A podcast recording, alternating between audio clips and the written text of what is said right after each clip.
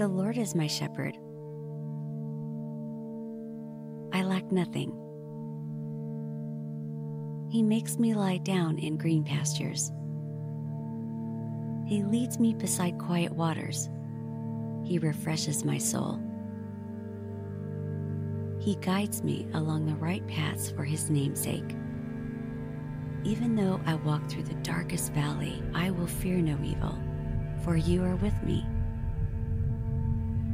Your rod and your staff, they comfort me. You prepare a table before me in the presence of my enemies. You anoint my head with oil. My cup overflows. Surely your goodness and love will follow me all the days of my life. And I will dwell in the house of the Lord forever.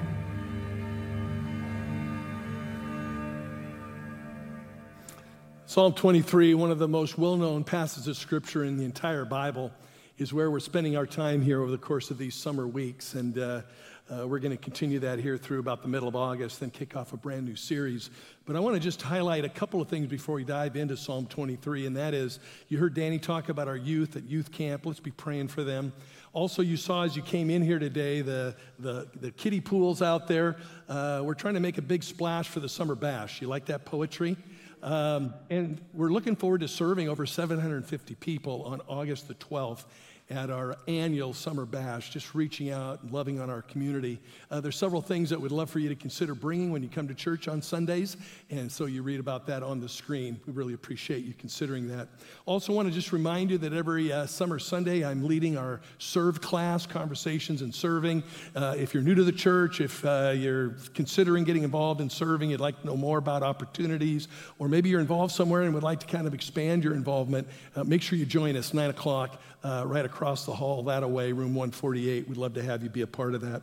Also, you heard me say last week, we are uh, in the process of growing 40 community groups here for the fall, really wanting to uh, promote engagement, community, and uh, connection and uh, we're about halfway there. And so, uh, uh, would love to build another five groups here this week, and then another five the next, and another five the next as we make our way toward the fall. And we're doing a little different this time, kind of do-it-yourself groups.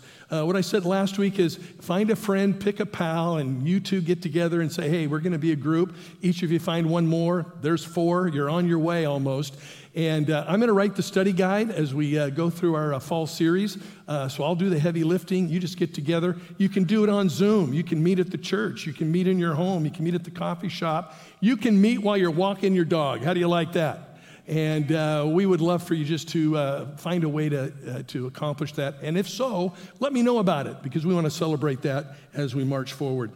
Well, Psalm 23, if you parse it in its phrases, contains 17 different promises. And we've kind of condensed and combined a little bit in this summer series to about 13 different messages. But I want you to just take a quick look. I've included all 17 of these on the sermon note sheet. If you go to the app, look at message notes, you'll see them all listed there. But I want to just walk through them very, very quickly. These are promises from God Almighty to you.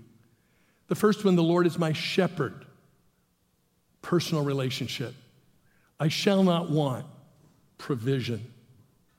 He makes me lie down in green pastures, rest. He leads me by the still water, refreshment.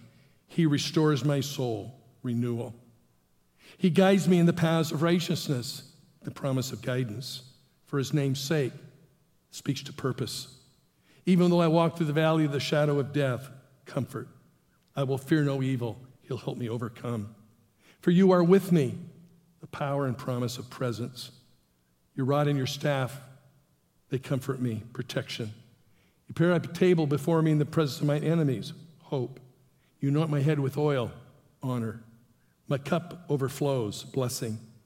Surely goodness and mercy shall follow me all the days of my life, promise.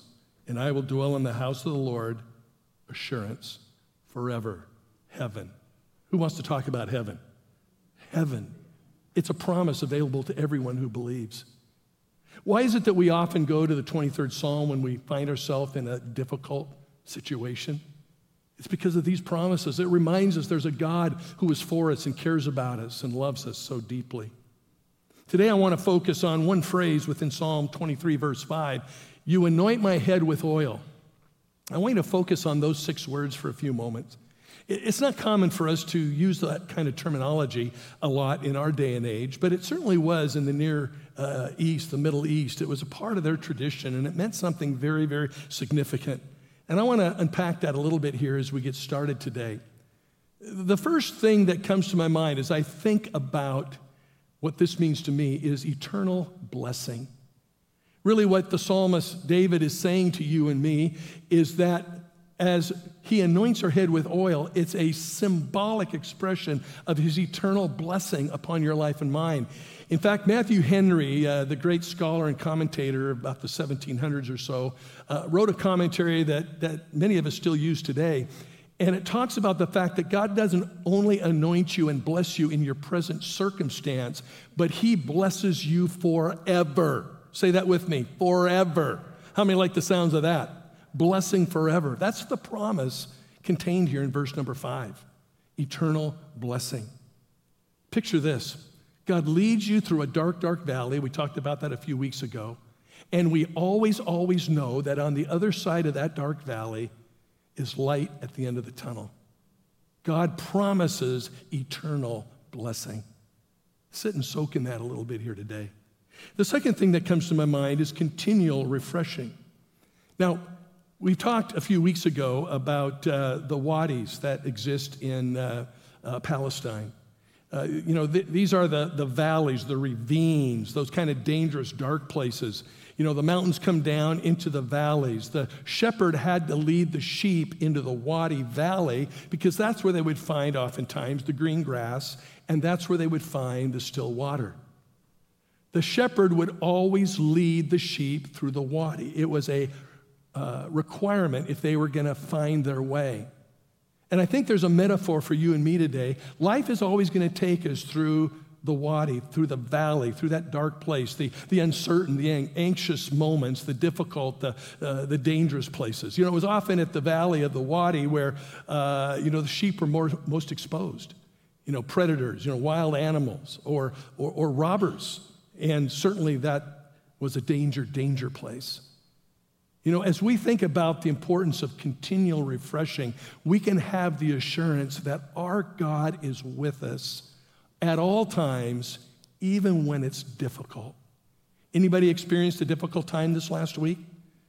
Anybody walked through some dark, dark valleys this last week? Yeah, my hand's up. I mean, seldom does a week go by that we don't go through hard things, you know, tough things, difficult challenges of one kind or another. But to stop and think for a moment wait a second, God is with me. Just like the good shepherd was with his sheep, and their path would necessarily take them through the valley, the wadi. We are going to go through those wadi experiences in our life, but we can know for sure that our God is with us. When we feel stressed, stretched, weary, discouraged, burdened, Jesus says, Lean on me. I am with you through the wadis of life. There's another part of this phrase, anoint with oil, that I think is so very important. And it was part of a welcoming gesture in uh, the Middle East. Uh, you know, we think of that and go, that sounds really weird. I mean, if I came over to your house and I walked in and you put a bunch of vegetable oil all over my head, you know, that wouldn't feel real good. It'd feel a little awkward and a little slimy. It certainly wouldn't be refreshing. But in the Middle East, imagine how hot and sticky and difficult and uncomfortable it is.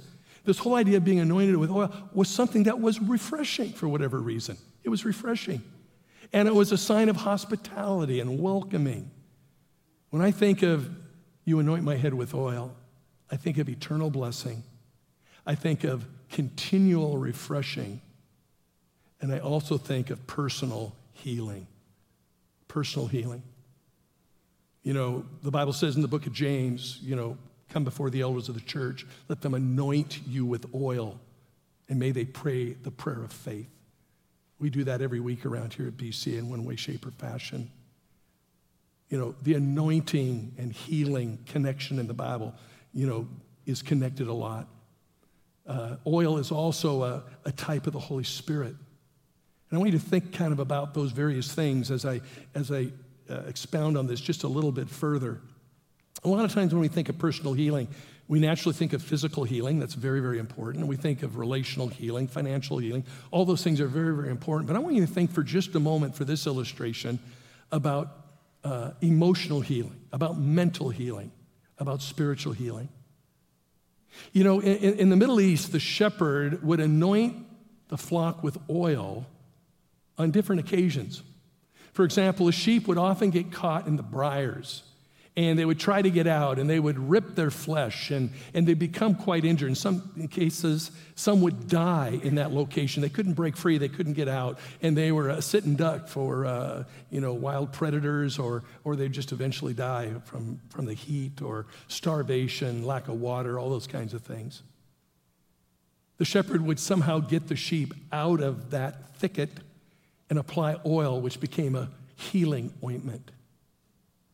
In addition, the shepherd would use the oil to anoint the head of the sheep because in certain seasons of the year, these nasty, nasty uh, insects would, would make a home in their nostrils or in their eyes or in their ears. And, and they would lay eggs and it would turn into larvae, and these worms would then just control and dominate and uh, you know attack these sheep until they would go insane and they would literally, we read, beat their head against the rocks to get rid of that feeling, many of them to their own death.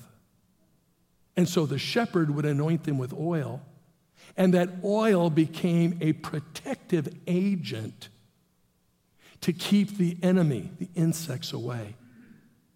Now, are you following that and are you seeing the metaphor? When we pray, we pray, Holy Spirit of God, anoint my head with oil. Because there are times we are tormented. Have you ever been tormented by a thought and you go round and round and round with it? Have you ever felt tormented in your spirit? Have you ever felt tormented in your emotions? Of course you have. We all have. I have. And it just beats away and it, it just kind of erodes your, your peace. But to be able to say, Holy Spirit of God, anoint my head with oil. Be that protective agent that keeps me from those evil thoughts or for those bad emotions or for those uh, difficult things that are uh, contaminating my spirit. Friends, that is a powerful prayer to pray. And I just encourage you to take great inspiration from that. Just like the Good Shepherd in Psalm 23 takes care of his flock, our Good Shepherd, John 10 says Jesus is our Good Shepherd. He will take care of you and me. We are sheep in his sheepfold. Powerful, powerful. Mental healing, spiritual healing, emotional healing. So, to summarize, this idea of anointing my head with oil, when I think of it, I think of those three things eternal blessing, continual refreshing, and personal healing. And it's because of all of that that I can say confidently what we read in verse 6 Surely goodness and mercy shall follow me all the days of my life, and I will dwell in the house of the Lord forever. What a powerful, powerful truth. No wonder we go to Psalm 23 over and over and over again when we go through hard, hard things.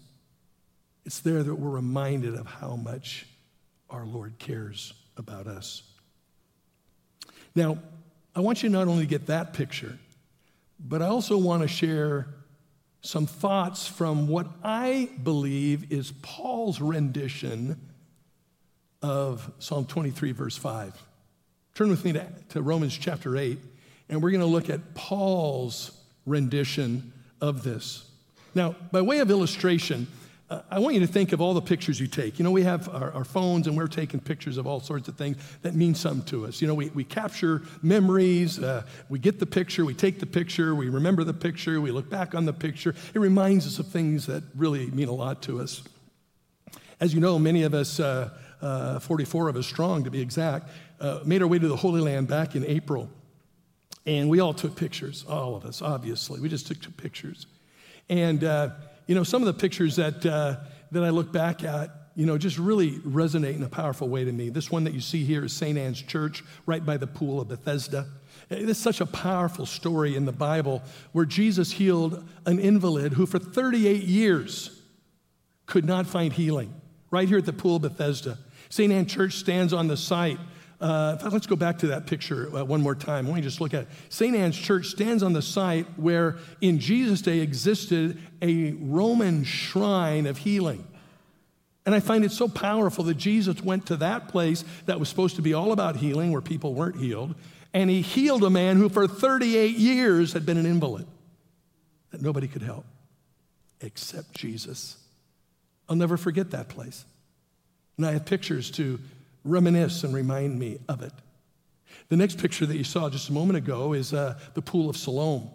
And this is on the end of Hezekiah's tunnel. Uh, many of us went through Hezekiah's tunnel. I mean, it's a long, long, narrow, narrow, you know, little walkway. You can barely get through it. You know, it's got water. Sometimes it's up to your waist. It's pitch black. You don't know what's swimming in that water. How many are getting freaked out right now? When we went through, the water was a lot lower. We had headlamps. Uh, but if you have claustrophobia, you know, if you think about it, you just don't want to think about it. Uh, but it empties into the Pool of Siloam. Well, the Pool of Siloam, Hezekiah's tunnel has its own history, but the Pool of Siloam is where Jesus put mud on the guy's eyes and said, Hey, go wash in the Pool of Siloam, and your blindness will go away. I'll never forget that place. Lots of excavation happening right now, a lot more than the last time I was there. It's just a potent, potent memory to me of the healing power of Jesus Christ.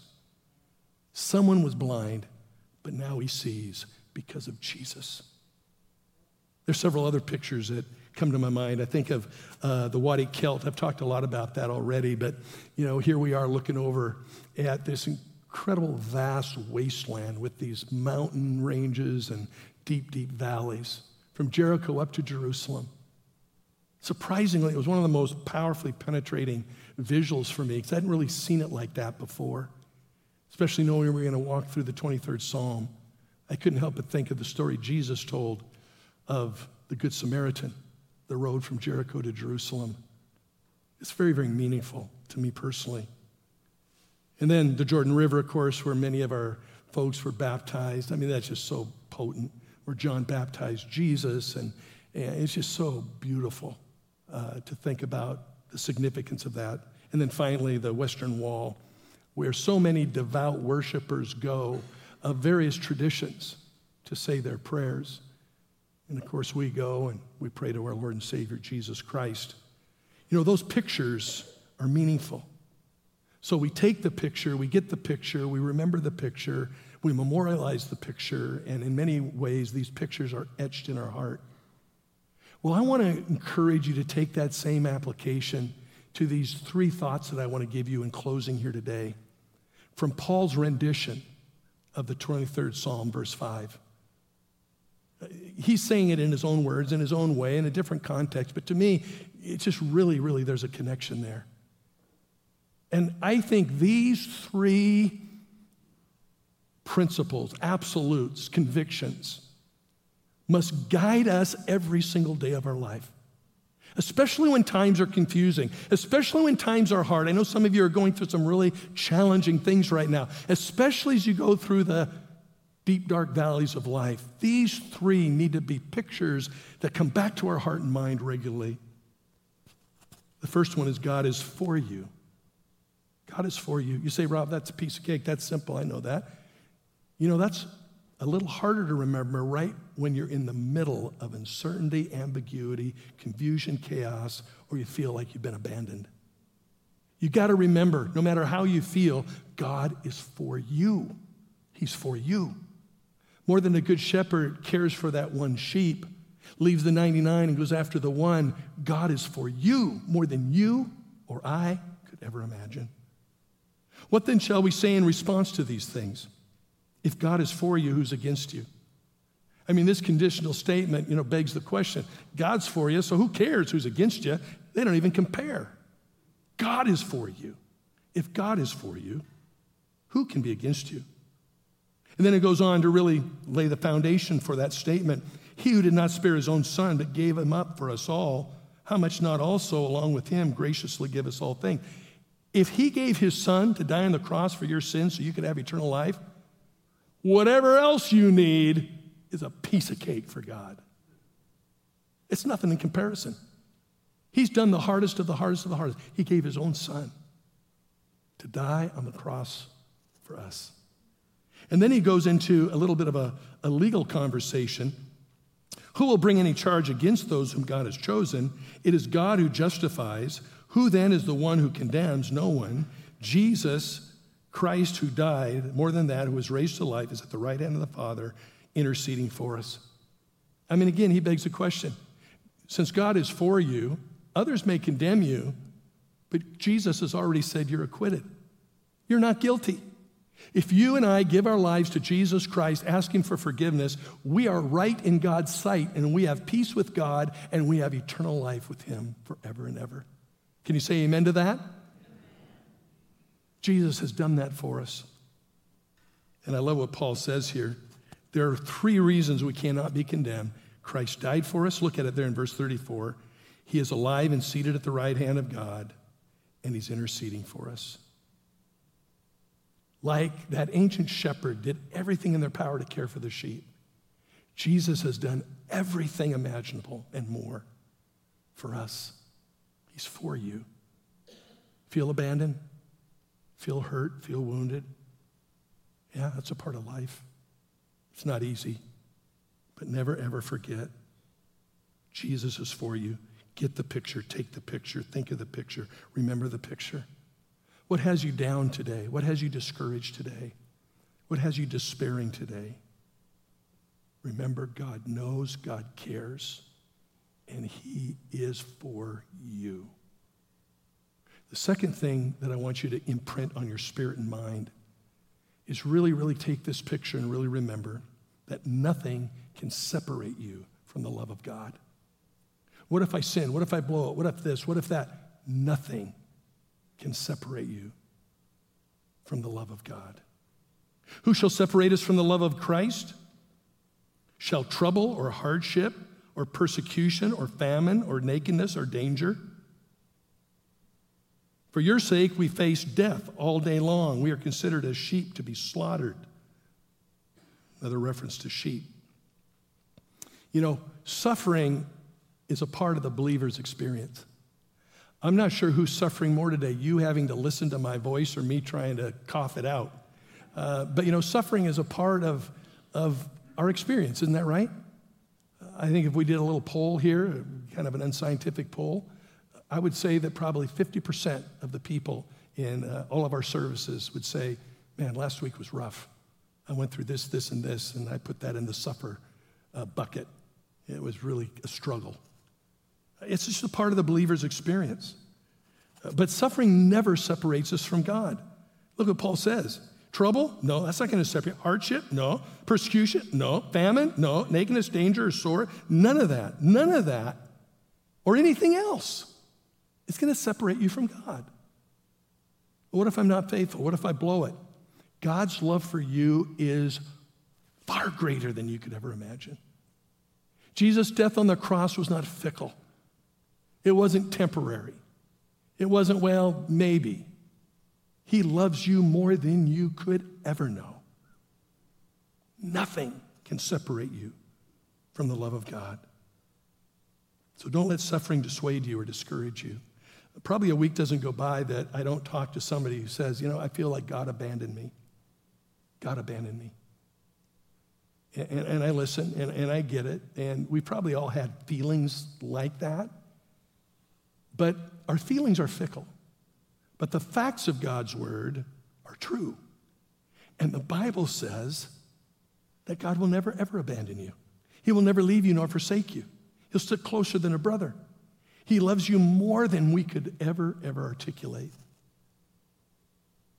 You know, this whole idea of suffering is one of the great reasons why people lose their faith. Uh, you know, we bring suffering on ourselves by bad mistakes. Sometimes it's the bad mistakes of other people that fall over on us. Sometimes suffering happens just because we live in a fallen world.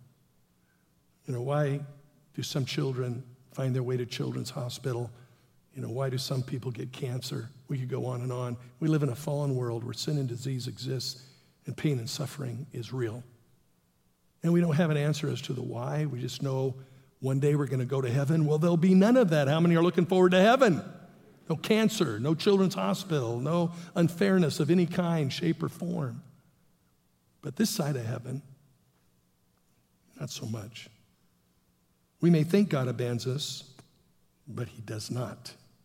We may feel God abandons us, but He does not. Feelings are unreliable. The fact is what Paul says nothing can separate you from the love of God. You'll go through suffering, Rob. And he calls us all by name. You're going to go through hard times. Jesus says, In this world, you're going to have trouble. But hey, I'm there for you. I'm going to help you. And we're going to make our way forward. Maybe you feel abandoned today. Maybe this point is just for you. Nothing, nothing can separate you from the love of God. And finally, number three, you are more than a conqueror through Jesus Christ. You say, Rob, I don't always feel like a conqueror. Well, I get that. Neither do I. But that's why I take this picture, I memorize this picture, I look at this picture often. That's why I go to the Word of God often to remind myself of what I already know, and that is I am a conqueror through Jesus Christ. Can you say amen to that? I am a conqueror through Jesus Christ. He is for you. Nothing can separate you from Him, and you are more than a conqueror. Those three pictures need to be emblazoned on our mind, our spirit, our heart, our soul. No, in all these things, we are more than conquerors through Him who loved us. For I am convinced that neither death, nor life, nor angels, nor demons, neither the present, the future, any powers, neither height, nor depth, nor anything else will be able to separate us. There he says it again from the love of God that is in Christ Jesus. I can hear somebody saying, So, is this a theological treatise, Rob? You're saying nobody can lose their salvation? Well, you know, I believe that people can walk away from God I believe people do walk away from God. I believe when the Bible says Judas fell from a position of faith, that, that he walked away from God. Yeah, I do believe that. You know, I don't espouse the teaching that says eternal security, once saved, you're always saved. But I do believe in the eternal security of the believer. Once you are a Christian and you believe in Jesus with all your heart, nobody can take you away from him. Only you can do that. Only you can say, God, heaven, no thanks. Eternal life, not interested. Forgiveness of sin, forget about it. Peace in my heart in this life, I'm not interested. I want to be miserable. I want to go to hell, and I want to face my own sin. As tragic as that is, it's real. People have made that choice, and that's why we work so hard as a church to do everything in the name of outreach we possibly can. Because why should I stand before you as a saved, forgiven believer go to heaven when people all around us have never even heard or understood that there's a God who loves them? We've got to double, triple, and quadruple our efforts to reach as many people at home and around the world to help everybody know that God loves them. Can you walk away from God? I think you can. But Jesus said in John 10 27, My sheep hear my voice. I know them and they follow me. I give them eternal life and they shall never perish. No one can snatch them out of my hand. My Father who has given them to me is greater than all. No one can snatch them out of my Father's hand. We get into conversations like this in our basic Christian beliefs class. And if you haven't taken that class, I strongly encourage you to take it coming in September. And we talk about eternal security. And the way I like to say it is, you know, we can turn from our faith, like I just described. But if you put your faith in Jesus and you blow it, He still loves you. Ask Him for forgiveness, He'll forgive you. If you're a little bit lethargic or lack devotion, ask God to forgive you. And even if you walk away from God, I believe the hound of heaven is going to pursue you to the point you say, No, thank you. But if you're a believer, I want you to know that one of the things we can know that we know that we know is we are on our way to heaven. Every believer in Jesus Christ is on their way to heaven. That's assurance, that's security. That's confidence. I, like to teach whenever I can in whatever classes I'm teaching. Hey, pick one word and build your personal testimony around that word. Word. And my word has always been confident. I am confident my sins are forgiven. I'm confident I'm on my way to heaven because of Jesus Christ. I'm confident that He is with me every single moment of every single day. I am confident in what Jesus Christ has done for me as I see it in God's word. You could say security, you could say assurance. Others like the word peace, some like joy, some like hope. Forgiveness, all those are fabulous words. But assurance and security. You are more than a conqueror through Jesus Christ. Get this the sheep's security is in the power of the shepherd. When you look at Psalm 23, as long as the sheep are in the care of the shepherd, things are going to be fine.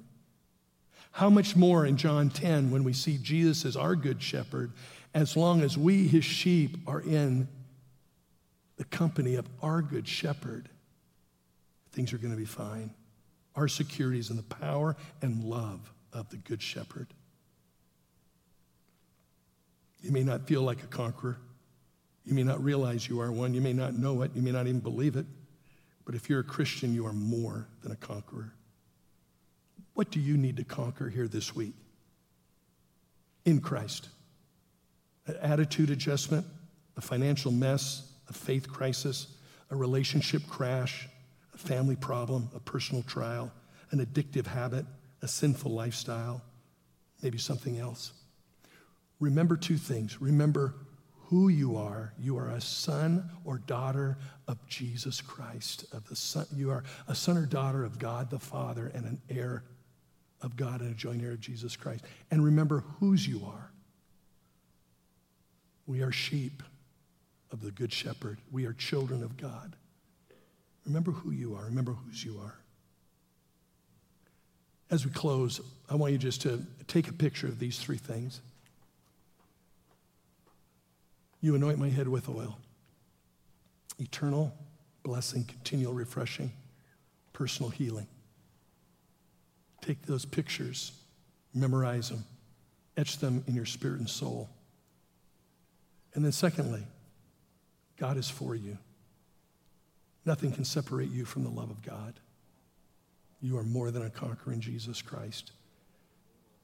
Take the picture, get the picture, review the picture, memorize the picture. Look at it often, remember it, think about it. He loves you more than you'll ever know. There's a stained glass window in a church in Verbad, Sweden, that looks like this. And underneath it are these words Come to me, all who are weary and burdened, and I will give you rest. We live in a world full of chaos and confusion and conflict of every kind imaginable. We are concerned about so many different things. But Jesus says, Come to me. Come to me, all you are here, weary and heavy burdened. I want to give you rest. Would you bow your hearts with me? Lord, as we close this service, we take a moment just to practically apply it to our own lives. And one of the things that we want to do, Lord, is we want to make sure that these pictures, these truths, these principles, these convictions are indelibly etched upon our memory, our mind, our spirit, our lives. You promise eternal blessing, continual refreshing, personal healing. You are for us. Nothing can separate you, us from you, and we are conquerors through Christ our Lord. Lord, that gives us hope. That gives us confidence. That gives us assurance. And we are so grateful and so thankful. With every head bowed and every eye closed, how many would say, You know, Pastor Rob, one of the things that I need to do here today, knowing about how much God loves me, I realized that I'd been a bit wayward. I've kind of been a little bit lethargic, non interested in the things of God. But with nobody looking around, just me, me and God, how many would raise your hand and just say, Pastor, I'll pray for me in this closing moment. I want to commit my life to Christ. Just lift your hand and hold it there. I want to commit or recommit my life to Jesus Christ. Yeah, God bless you. Thank you for your honesty. You're raising your hand to the Lord, saying, Lord, come into my life. Pray this prayer. Uh, if you would, Lord, come into my life, forgive me my sins. I want to follow you. I want to put you first in my life. I want to go to heaven one day. I want the assurance and security and confidence to know that you are my God, you are my Savior, you are my shepherd, and all my needs will be met through you.